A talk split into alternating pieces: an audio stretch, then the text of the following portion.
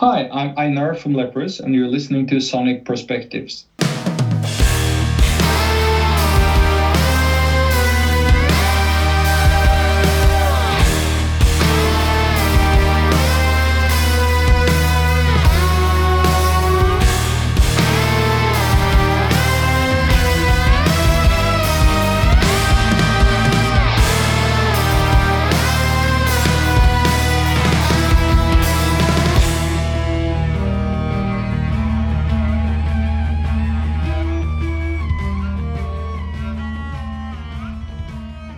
Welcome, everybody. This is Scott Medina with Sonic Perspectives. We are really excited for a new album coming out from Leprous and to have Einar on the phone here with us. Uh, great to be able to talk with you, Einar. How are you today? Yeah, likewise. Uh, good to talk to you too. I'm uh, I'm doing very well. I just came from a quite long uh, mountain hike today, uh, so I've uh, been out in the nature today. ah, so nice, nice. You have some good surroundings there, huh? Yeah, definitely. Where I live now, I moved out to, from Oslo like a while back, so now I live much closer to. I mean, there is nature in Oslo too, but not that m- many mountains. You know? Right, right. that's. Yeah, I live in Boulder, Colorado, and we're just surrounded by beauty here. And uh, yeah, yeah, yeah, yeah. Colorado is definitely the place for for hikes as well. Yeah, it's so wonderful. So great. I'm I'm glad you're getting inspired in that way. wonderful. yeah, yeah. Yeah, so let let's uh let's dip in. First of all, Aphelion, is is that the right pronunciation for the album?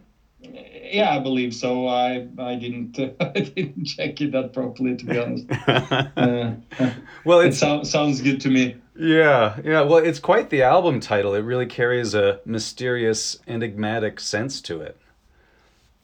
Yeah, yeah, yeah. Uh, there's um, uh, in the beginning we wanted the album to be called Adapt, but uh, because that was kind of the meaning we went for, but uh, it doesn't really sound very interesting. so, so, so uh, we just went for something um, more interesting sounding and put the meaning behind it. Right. just. Uh, Right, but uh, could could you share a little bit about what that means for for people who may not have looked it up yet? Uh, so I mentioned. Um, uh, so I feel a feeling is uh, like when you're basically the sun is farthest farthest away from uh, basically, mm-hmm. Uh, and um, which you can put into that whenever light the light is furthest away then um, there are still things you can do basically, and that's where that's uh, adapt words come comes into play, and and um, that's it basically. Um, so uh, you adapt uh, instead of thinking about uh, that you wish that you were much closer to the light and much uh, everything was much easier. You just adapt and you do whatever you can with with what you have basically. Yeah, sounds really fitting for the past year that we've all been through. Exactly, exactly. That's uh, where it came from. Yeah. And it sounds like the album itself was recorded sporadically in, in different studios over the past year. Yeah, exactly. It, it was. And um, in the beginning, we didn't really plan to make an album out of this. Uh, it was just, um, we had a couple of songs that we were planning to, to build an EP around. Uh, and uh, and we started composing some more and fixing some old songs that uh, needed uh, fixing uh, before before we could present them. And and um, and then covid happened uh, so suddenly this we had no touring coming up no nothing basically. So we had to we had suddenly a lot of time on our hands for composing and for for doing music in a different way than performing live. So uh, we, at some point uh, during the last uh, summer, we decided to make a proper album out of this, and we just kind of did uh, did the album kind of day by day and and built it that way. And and the reason why we did different studios is that the our the studio where we've recorded our last albums uh, is uh, Ghost towards Studios in in uh, Stockholm, uh, or Fascination Street or whatever you call it. It's just uh, and um, and um, we were not allowed to go there anymore because of the pandemic. So we just had to check out some places here in Norway, and we've heard a lot of about Ocean Sound Studios, for example. So we went there to do one song first, a Castaway Angel song, and and then yeah, we fell in love with that studio. Did some more songs there. Then we wanted to try out Cederberg Studios, which is also a studio we heard really positive things about. So we went and recorded a song there and some uh, drums for a couple of other songs. And so uh, so it was just like kind of a, a, relatively relaxed process, I would say, compared to before, mm-hmm. because it was just like, yeah, let's just build this album gradually instead of doing everything in one process. We had like 10 smaller separate processes. Wow. Yeah. And what inspired you to give us the song Castaway Angels over half a year ago as kind of like a standalone song there? Uh, because, uh, like, at that point, we had decided that it would be an album, but we didn't decide that when we decided to release it as a single. Uh, Castaway Angels was kind of the decisive song for that. Okay, but now we're, this is starting to look like something that could develop potentially into an album. Uh, so, but we'll just release Castaway Angels uh, as a kind of a Corona treat. Yes, like to to give people something new to listen to uh, during the, especially.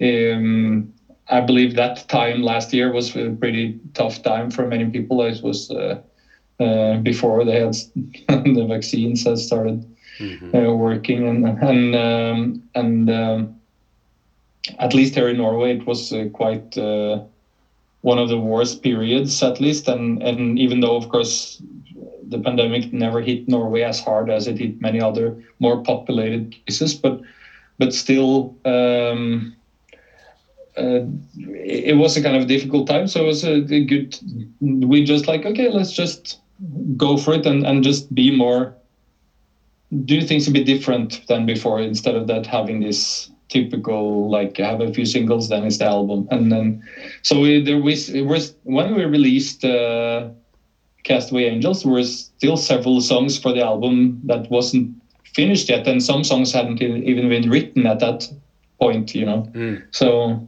yeah yeah, well, it certainly was an appreciated gift. It's such a beautiful song. That that was wonderful to come out last winter. So thank you for that. Yeah, yeah thank you. Yeah.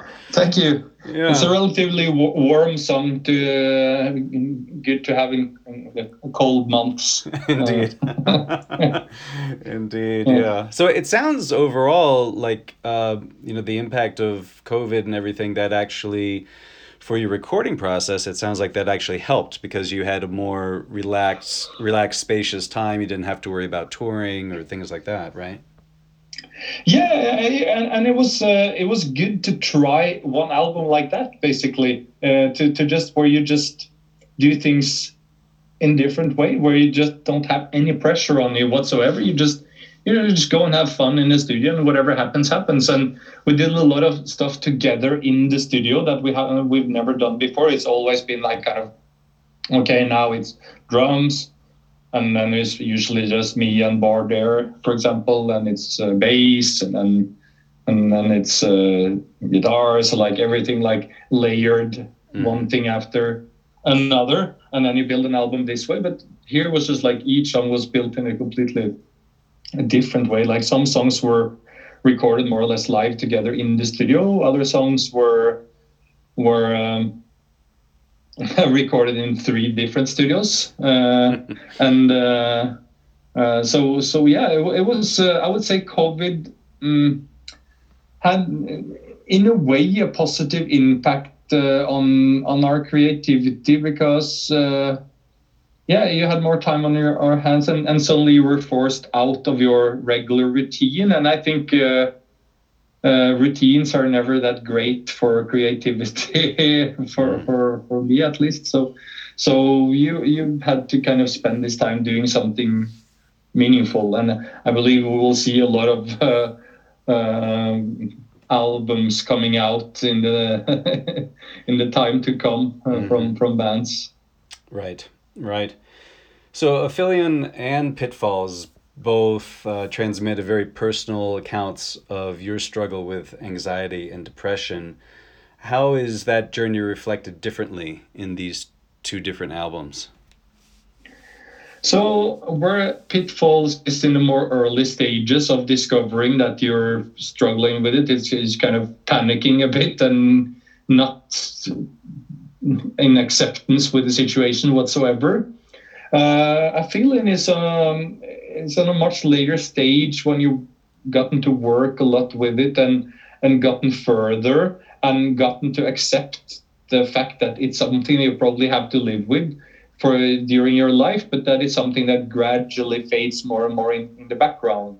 But of course, there are some. Uh, uh, I also some of the songs I'm singing about some setbacks. You know that you have when you thought that okay everything is going so well now and perfect, great, like uh, uh, um, that it almost seemed like a distant memory that you felt that bad, you know, and then suddenly you take some wrong turns and then you find yourself back there again. Yeah.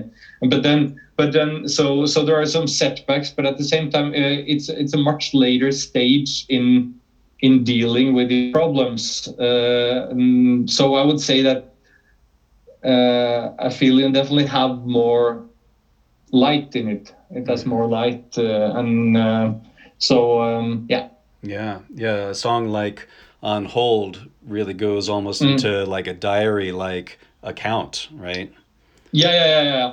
Yeah, and that's quite interesting because that song I actually wrote during the Pitfalls period. Ah. Uh, so so, but uh, but it fit perfectly in uh, in the cons. I mean, there is not that we really have a concept there, but uh, it fit very well in uh, together with the songs because that's one thing that uh, people often have this Disney version of how uh, anxiety or depression works that it's just like okay and then he battled it and then he got out of it and then everything and he lived happily ever after you know. It doesn't work like that. It's just like mm-hmm. it's a gradual process and sometimes you will fail and come back in the same patterns but but you still slowly but steadily get better if you make the right choices basically and and it's very fitting i think for the covid uh, times. Mm. i think many people felt they were on hold uh, right.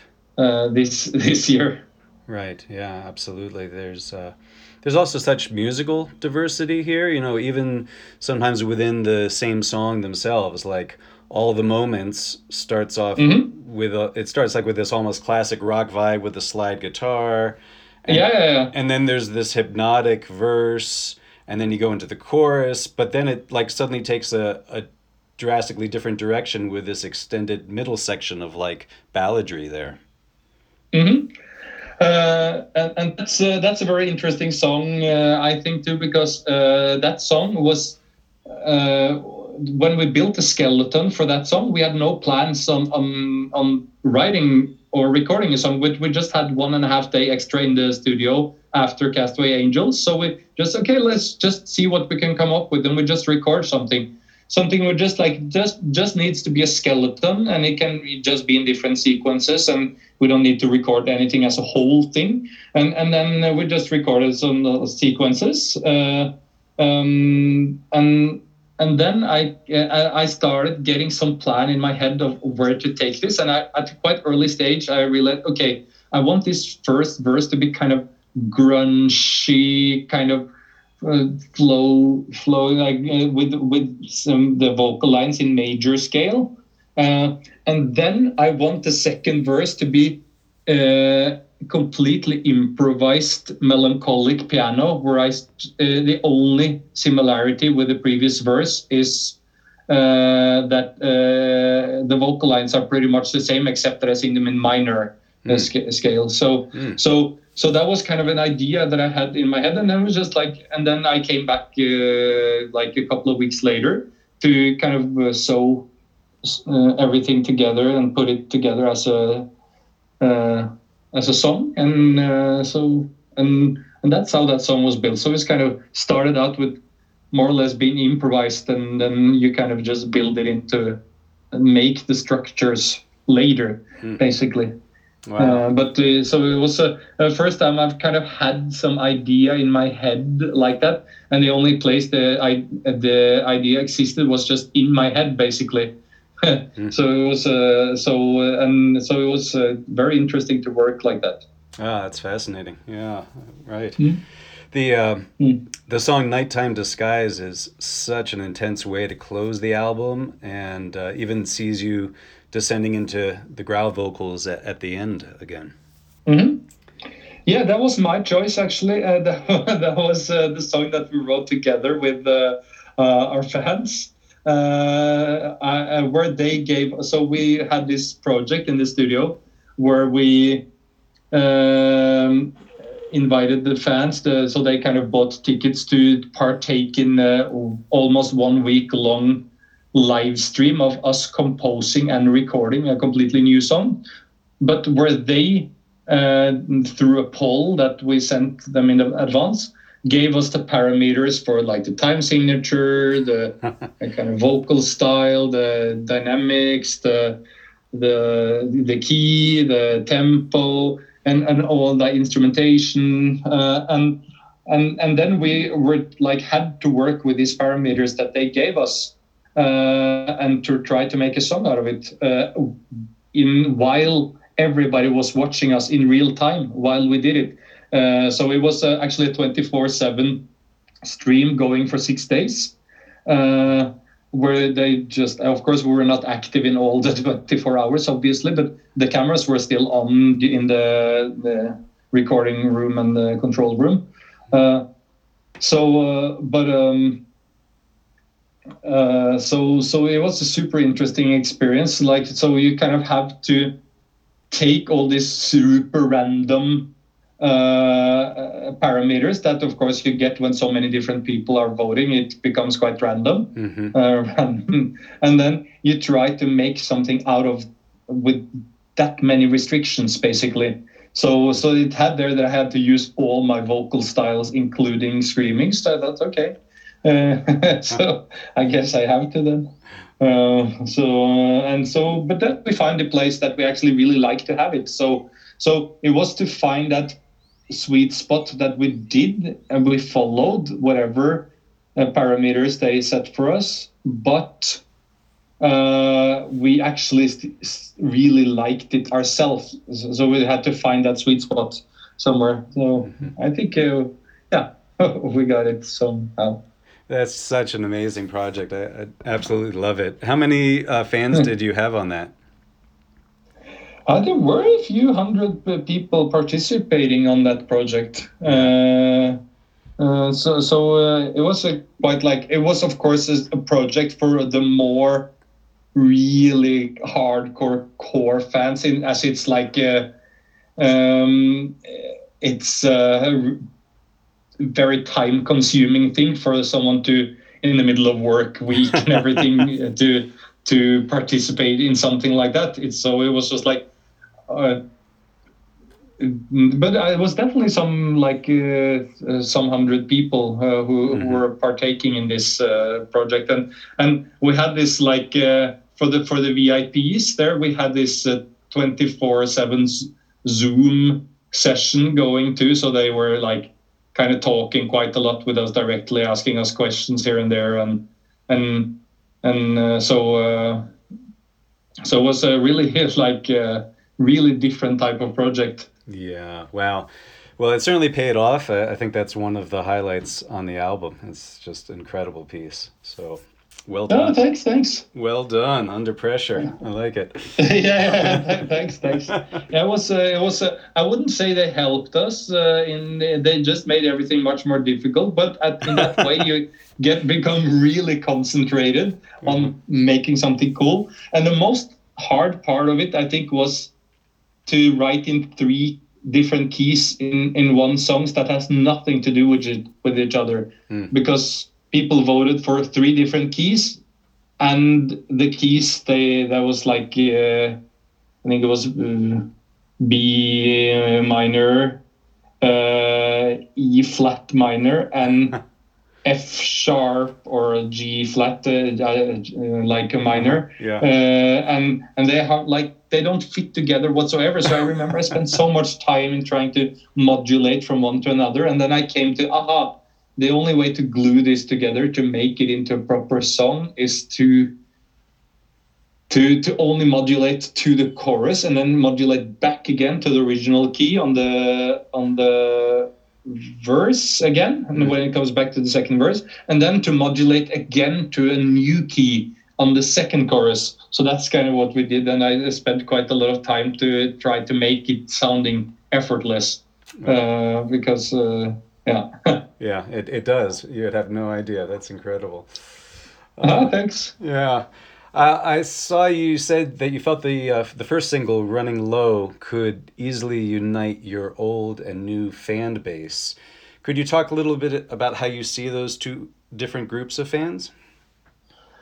Yeah, um, of course, there are a lot of in between fans who we don't like, and there is a lot of old fans who love our new stuff, for example, as well, and and also some new fans who love our old stuff. So it's just like uh, you don't really have it's we kind of that it's kind of a bit simplified, of course, to say that we have the new fans and the old fans, and they are um, have Mhm. very different preferences because it doesn't necessarily work like that. But but uh, uh, we do have. Uh, a fan base who really wants Leprous to be a prog metal band. Mhm. Um, and uh, like, I have to be honest and say that none of us from Leprous listen that much to prog metal.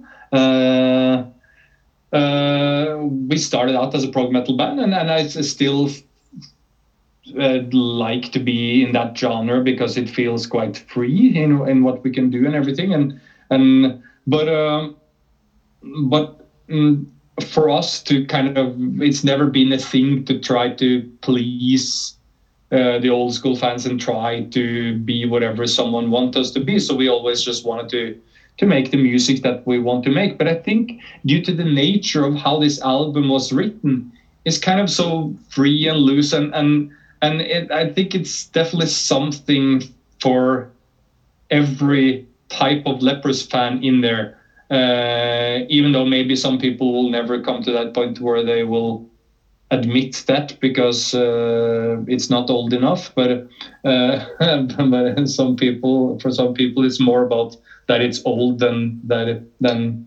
it being good you know? Uh, so so um, but um, the reason why I think it can be a unifying album is because it's has a lot of uh, verse uh, versatility. Uh, like it's a very versatile album uh, that kind of covers a lot of the ground and showcases in a quite good way what Leprous is about, what we do as a band. And Running Low is definitely like uh, uh, should be. Uh, it it has some of that darkness uh, that Leprous used to have before, but at the same time it's accessible enough uh, to to work for the people who don't like our most proggy type of uh, things from the but but then again um, I, I also feel there is a, a misconception about prog because people often think that prog is when you make the most obvious changes uh, like in your music and very sudden very extreme changes Whereas I feel there is more art in making the changes in the music more subtle and and so that it takes more time for the listener to actually notice that aha this is what's going on here. I didn't notice that right away. And and it's it's, it's basically everything that goes on all the details they're more subtle. They don't it's not so flashy. Yeah The uh, the strings carry such an important role throughout this album. Uh, just especially with Raphael on the cello, and then you also have Mhm. Chris on the violin. How, how much do you account for the string section in your head while you are uh, songwriting? Uh, I like most of the stuff on the Aphelion. I already, except on on Have You Ever, that was uh, Simon who did the string arrangement. Um, but on the other songs, uh, I already had everything more or less uh, planned out, and I sent them the, sheets to, so they could uh, record it. uh, more or less as I had it uh, composed uh, and arranged. Uh, uh, except for the running low solo, where uh, Raphael got got to completely make his own solo and do his own thing that's how I went about it. It's become more and more natural for me to just always include strings uh, instead of. Sometimes I replace the keyboards with strings, for example, because I always been I really love st- string sections and I love the it has a very emotional strength to it. Yeah, yeah. Will uh, he be coming back out on the road with you? Raphael? Yes. Yeah, yeah, yeah, definitely. When we will be touring, yeah, I'm sure that he will. Uh, but it's he Raphael always just mainly joins us on tours and on albums uh, because he, we live on different continents, so it's a bit difficult to do one-off shows to fly over all the way mm. to Norway or somewhere else in Europe just for a for a one-off show. But um, but all the tours we did since 2017 uh, he has been a part of. Yeah, yeah. And speaking of touring, you know, considering your vocal range and how much you push it, how do you take care of your voice when you're out on the road? What you need, uh, what I realized, uh, and this only works, of course, if you don't get sick. If you get sick, then it's a different uh, story. But uh, if you manage to to not get sick, which doesn't happen very often, maybe now with the new routines we've all gotten with the with the anti-vac and uh, yeah. and not uh, having so much uh, physical contact with people.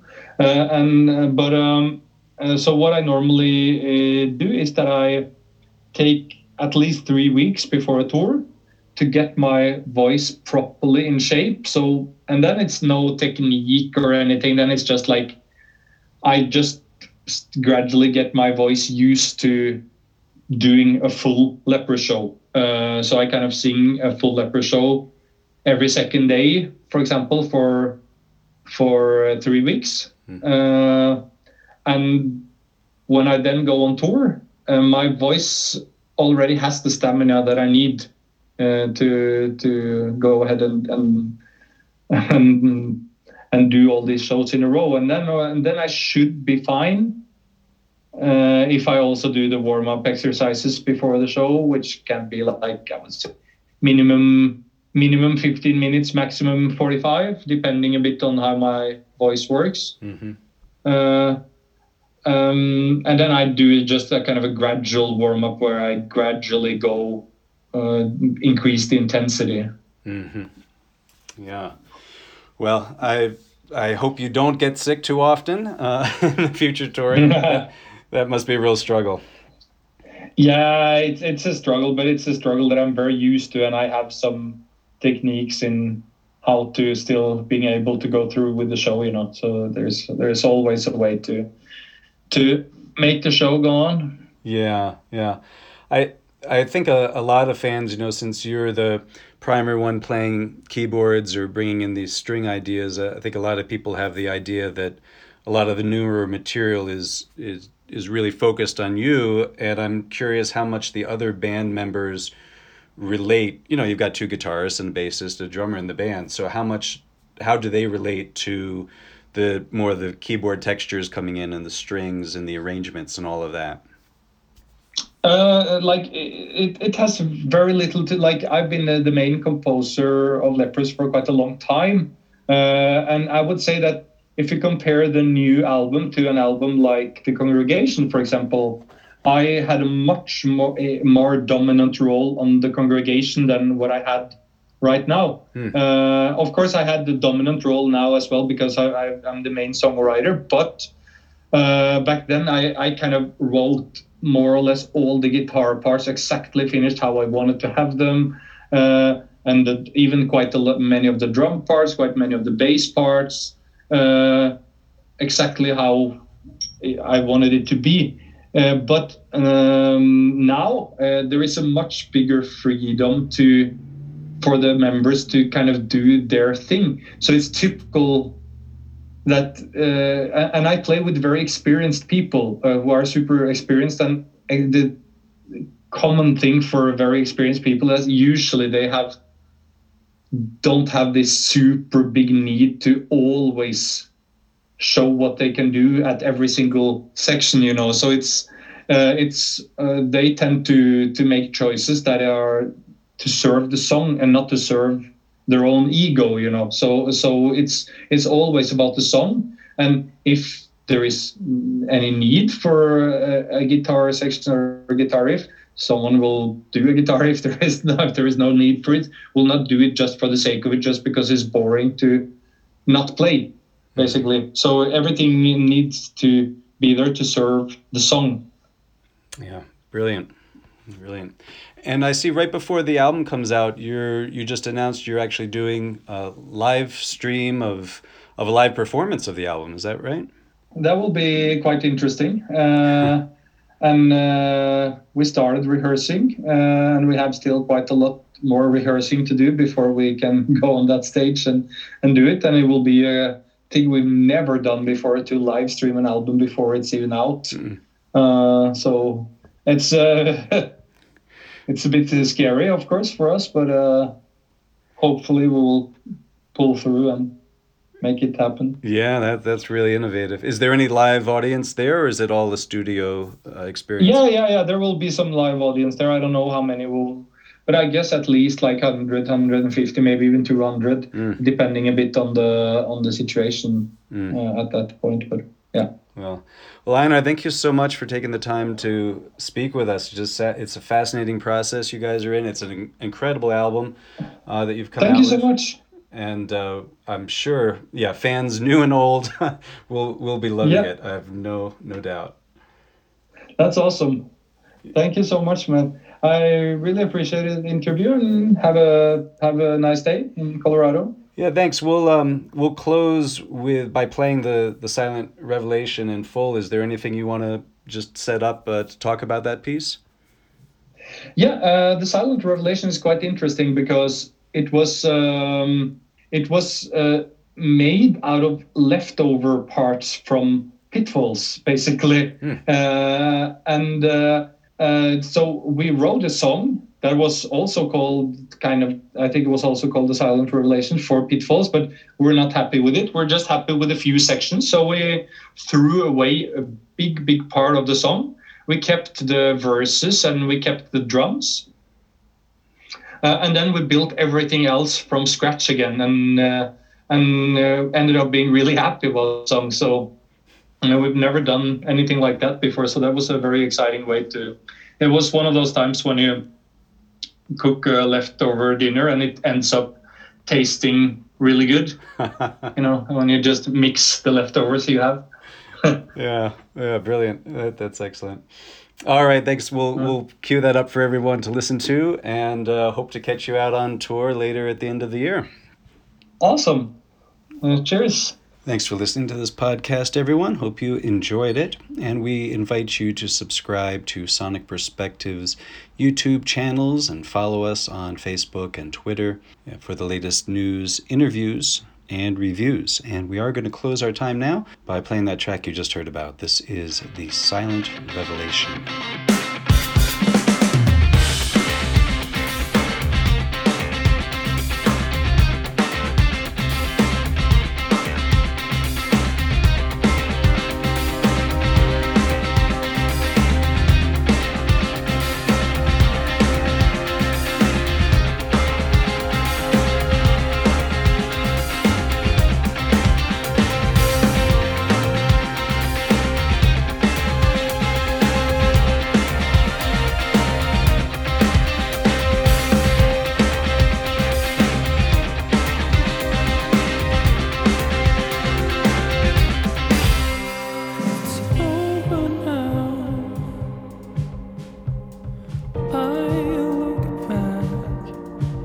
at the confrontation,